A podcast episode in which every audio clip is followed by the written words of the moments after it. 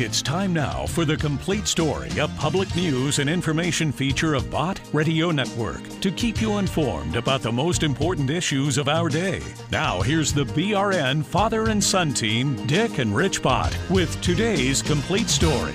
You know, folks, there never was a time when there wasn't something important, something important that we could call the complete story. And uh, I started the program about 50 years ago. 50 years ago. Uh, it's kind of an editorial program.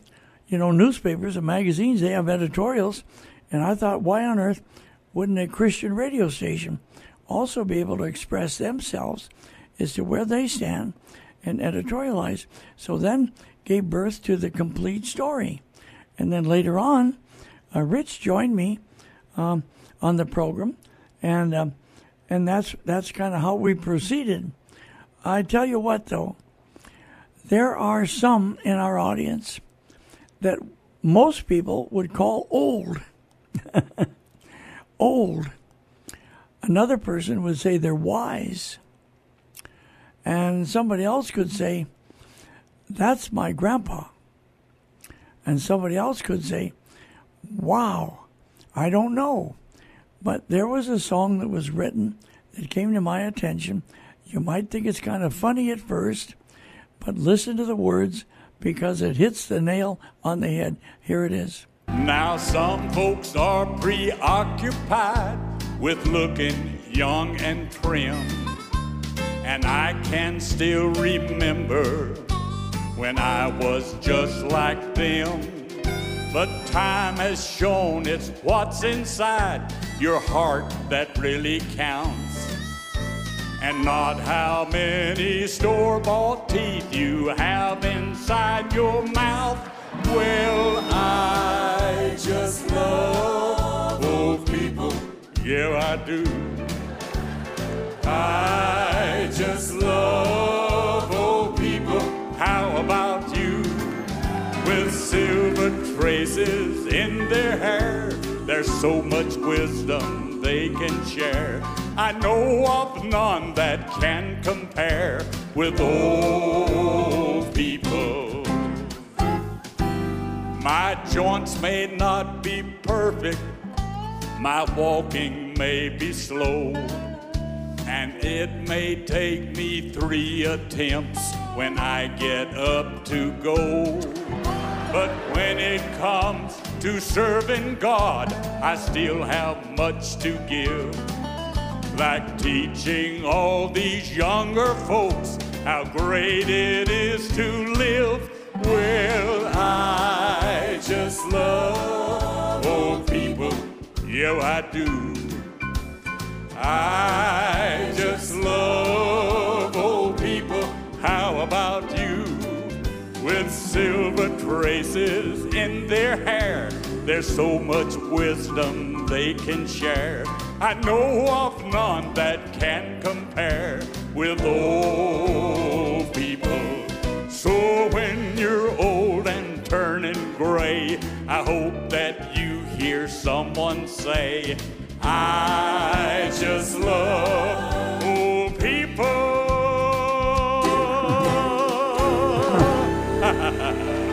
okay, I can almost hear people chuckling.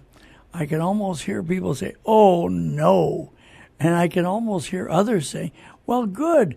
And they're almost applauding. That's the way the mixture of the whole audience is.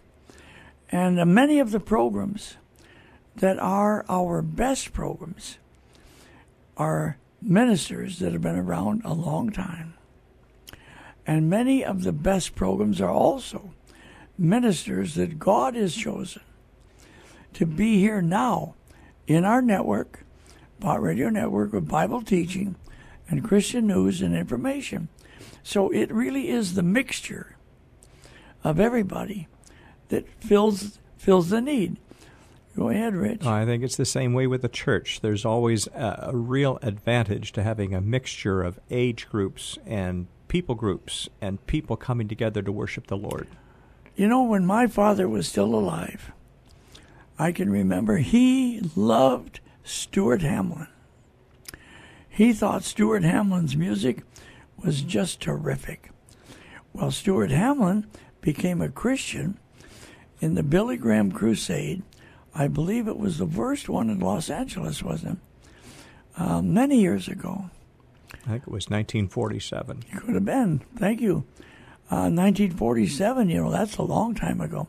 And Stuart Hamblin, when he became a Christian, because somebody invited him to a Billy Graham crusade, he had been very popular.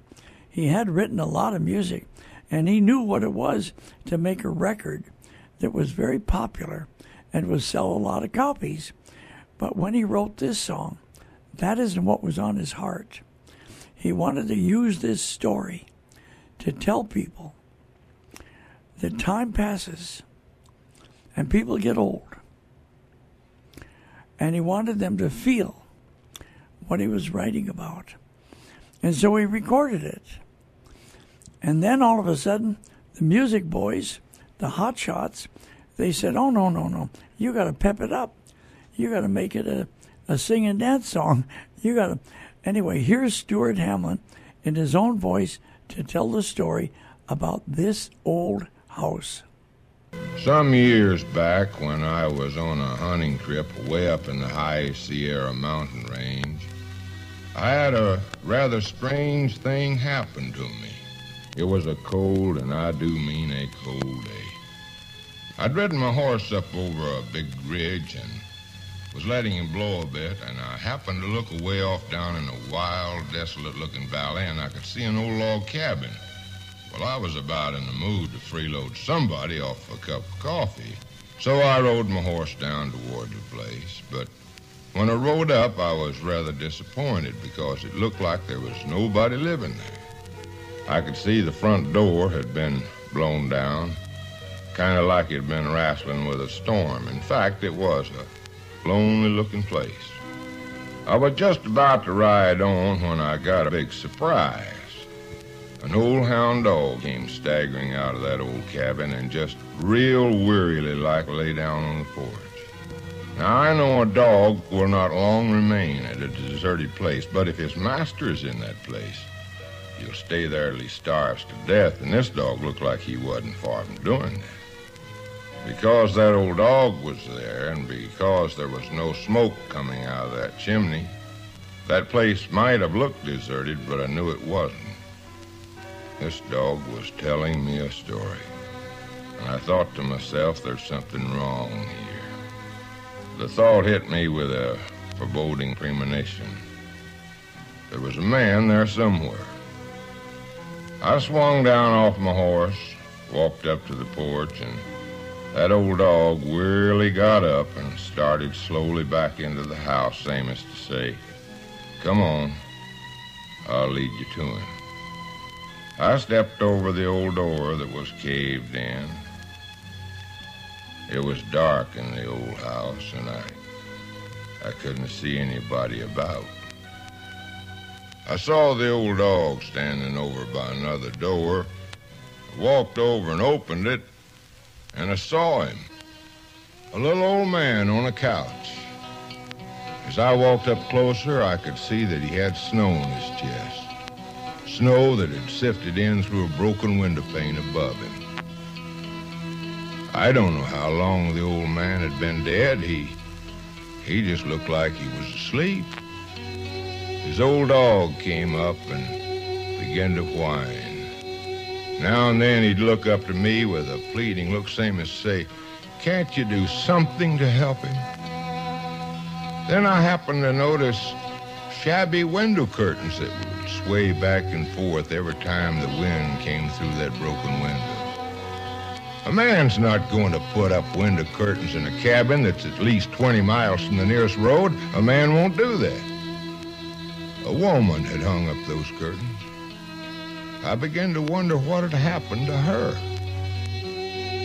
I turned and walked back out into the yard and sat down on a fallen tree. I noticed there wasn't any snow on that tree.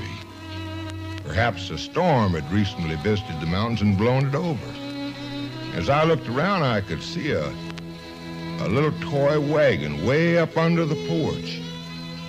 A wagon that only had three wheels. And I wondered, Where were the children that once played with that broken wagon? I can't explain it, but I reached in my coat pocket and got a little paper sack out, and I thought I'd like to paint a word picture of that place. I began the lyrics with, This old house once knew my children. This old house once knew my wife. Well, you know the rest of the story. This old house was a song hit of seven different countries at the same time. But I don't think that anyone ever got the true meaning that I intended the song to convey. You see, I wrote it to be a sad song. And when I made the first recording, I did it that way. But then the recording industry said, oh, Stuart, you're all wrong. To be a hit, it's got to have a real bounce to it. Well, not long ago, I was up in our attic and happened to run across that first old tape recording that I'd made. Perhaps if you listen to it, you can get the true meaning that I wanted the song to have. You see, most people thought the song was just about a poor, lonely prospector and his half-dead dog that had cashed in their blue chips way up high in the Sierra Mountains during a wild storm. But that wasn't it at all. The song was about two houses. The house that's made of mud, brick, and wood and stone that a man builds. And the other house, the mortal house. The house that the maker of men has loaned to the man for such a short, short time.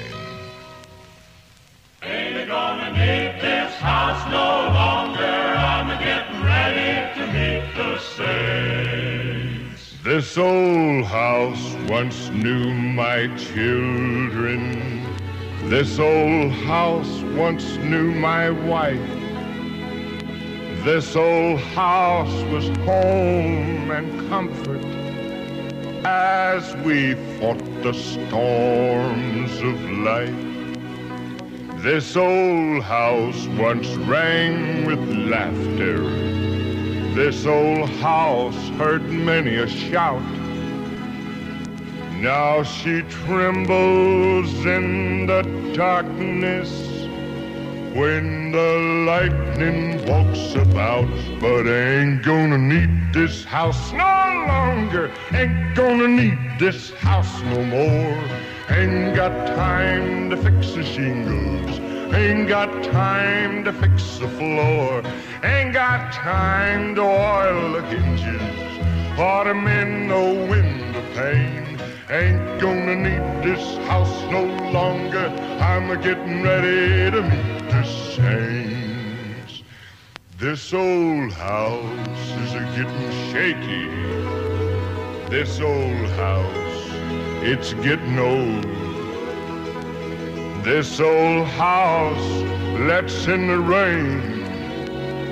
This old house lets in the cold. On my knees, I'm getting chilly, but I feel no fear nor pain. Cause I see an angel peeking a broken window pane, but ain't gonna need this house no longer. Ain't gonna need this house no more. Ain't got time to fix the shingles. Ain't got time to fix the floor. Ain't got time to oil the hinges or to mend no window pane. Ain't gonna need this house no longer. I'm getting ready to meet the saints. My old hound dog lies asleep. He don't know I'm gonna leave. Else he'd wake up by the fireplace. He'd just sit there and howl and grieve. But my hunting days are over. We ain't going hunting anymore. Gabriel done brought in my chariot when the wind blew down the door. But I ain't gonna need this house no longer. Ain't gonna need this old house no more. Ain't got time to fix the shingles. Ain't got time to fix the floor. Ain't got time to oil the hinges or to mend the window pane. Ain't gonna need this house no longer. I'm getting ready to meet the saints. You know, everything you own, you're to leave behind. What was that you told me the other day, Rich, about uh, somebody who said uh, to work for something you cannot keep? Tell me about that. Oh, Nate Saint, that's his famous quote. You know, the missionaries that were killed by the Auca Indians. Nate Saint famously said, He is no fool who gives what he cannot keep to gain what he can never lose. Say it again. He is no fool who gives what he cannot keep to gain what he can never lose. Yeah. Did you get that, folks? Now, listen, uh, for those of you who are much younger, this is your day. I have always been interested and very supportive of people who will engage children in Bible memorization. Rich, what's that organization that the, Oh, the Bible Bee? the Bible Bee? That's a national organization now, isn't it? It is. Uh, you hear the announcements on Bott Radio Network. Well, now down in uh, Little Rock, Arkansas, there was a church, and the church had something for the whole family to kind of go through the Bible around the dinner table with the children and everybody.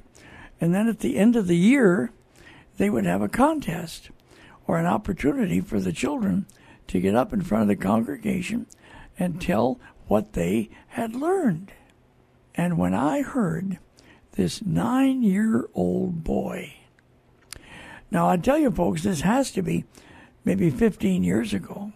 And the nine year old boy, when he participated in the contest, went through the Bible uh, from Genesis to Exodus. And if you listen carefully, what wisdom was planted in his heart that he will never forget. Here it is. I would like to tell you about what I've learned this year from reading through the Bible during Project 4 4. This project is based on the scripture Matthew 4 4, which says, Man does not live on bread alone, but by every word that comes from the mouth of God. God speaks to us through the Bible. And what I think the Bible's trying to tell us is it's telling us how to live, and it's helping us know God better by telling us His characteristics. One of the main characteristics the Bible tells us about is God's love. God loves us so much that He wants us to be His, follow Him, and worship Him only. The Bible starts in Genesis 1 1, which says, In the beginning God created the heavens and the earth. That scripture shows that God is the creator of all things. After that came Adam and Eve. And Adam and Eve made the bad choice of eating the fruit off the tree of life that allowed sin to enter the world. And soon that sin got so bad that God just decided to destroy the earth. But he saved the one righteous family, the family of Noah. And so after Noah came Abraham. And Abraham had such great faith that God rewarded him with being the father of many nations. And so after Abraham came Moses. And Moses led God's people out of Egypt and through the desert during hard times. And, and he was a great leader and he loved God. And after Moses came the period of the judges. And at that time, the Israelites were getting into a cycle where they would fall away from God, trouble would come, and they would cry out to God. And God, being the loving God that He is, would send a judge to rescue them. And that was God's way of letting the Israelites have a leader. He didn't want them to have a king or a queen like all the other nations of the world because he wanted his people to be different. So he used judges instead of kings. And there were many great judges like Gideon and Samson and Samuel and Deborah. And but soon the Israelites got greedy and they wanted a king too. And so they told Samuel, who was the judge at that time, that they wanted a king. And so Samuel went to God in prayer about it, and God said, Anoint Saul king over the Israelites and let them see what he would do to them. So Samuel did what God said, and Saul was a pretty bad king, too. And so after Saul came David, and David loved God with his whole heart and wrote almost the whole book of Psalms, which is praise to God and how he delivers people from his enemies. And, and so after David came Solomon, and Solomon, and one night God came to Solomon in a dream, and he asked him for anything that he wanted.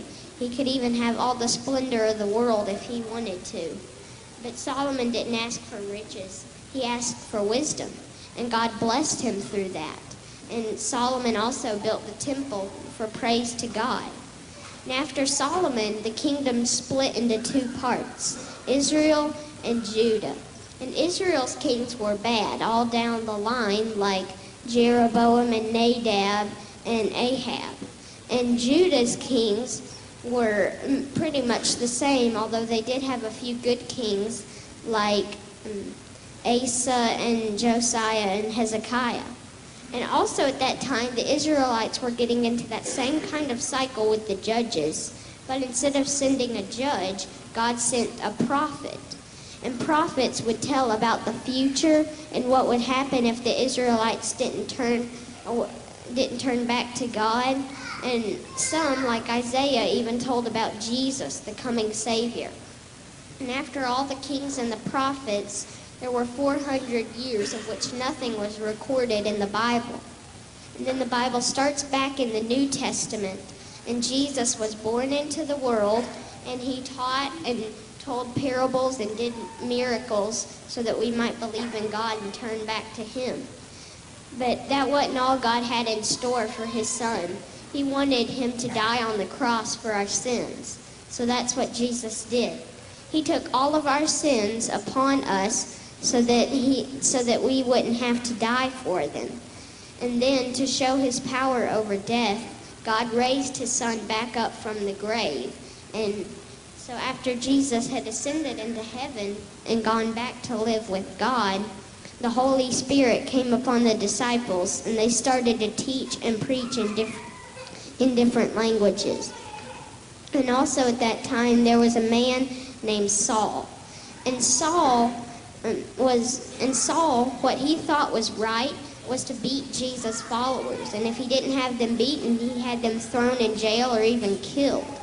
And on his way to a city called Damascus, God blinded him with a bright light, and Jesus called out from heaven, Saul, why are you hurting me? And so eh, that bright light blinded Saul, and so God called Ananias to teach and preach to Saul about God. And later Saul was baptized and he and he and his sight returned. He also changed his name to Paul. And Paul went around to many countries teaching and preaching about God's word. And he and he was really in depth about it and he wrote a good portion of the New Testament about all those letters to God's people like Galatians and Ephesians and Philippians and all these other letters and also at that time James and Jude and Peter and all these other people were writing letters to God's people also.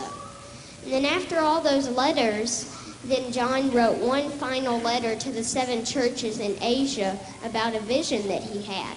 And that's where Revelation comes in. And, Revela- and Revelation is all about John's vision of what would happen in the end.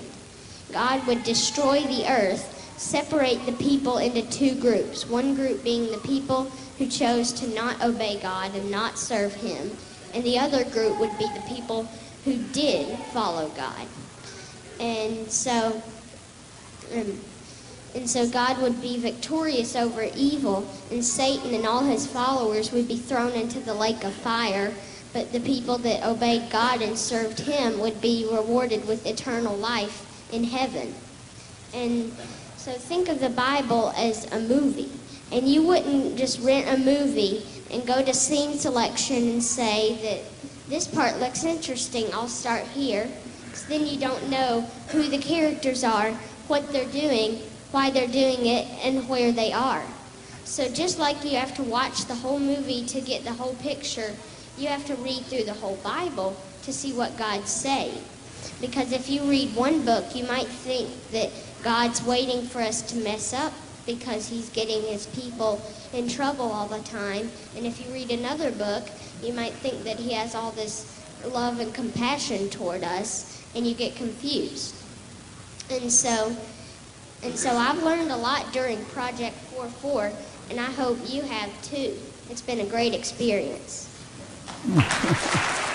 Oh, Rich, isn't that something? God bless that From the boy. mouth of a child. I bet those lessons have stuck with him all of these Yeah. intervening years. See, that boy now is probably 20 years old, Right. That'll, but he's got the Word of God hidden in his heart. that'll be with him the rest of his life. Uh, folks, listen to this song. It's the way I feel right now. Oh,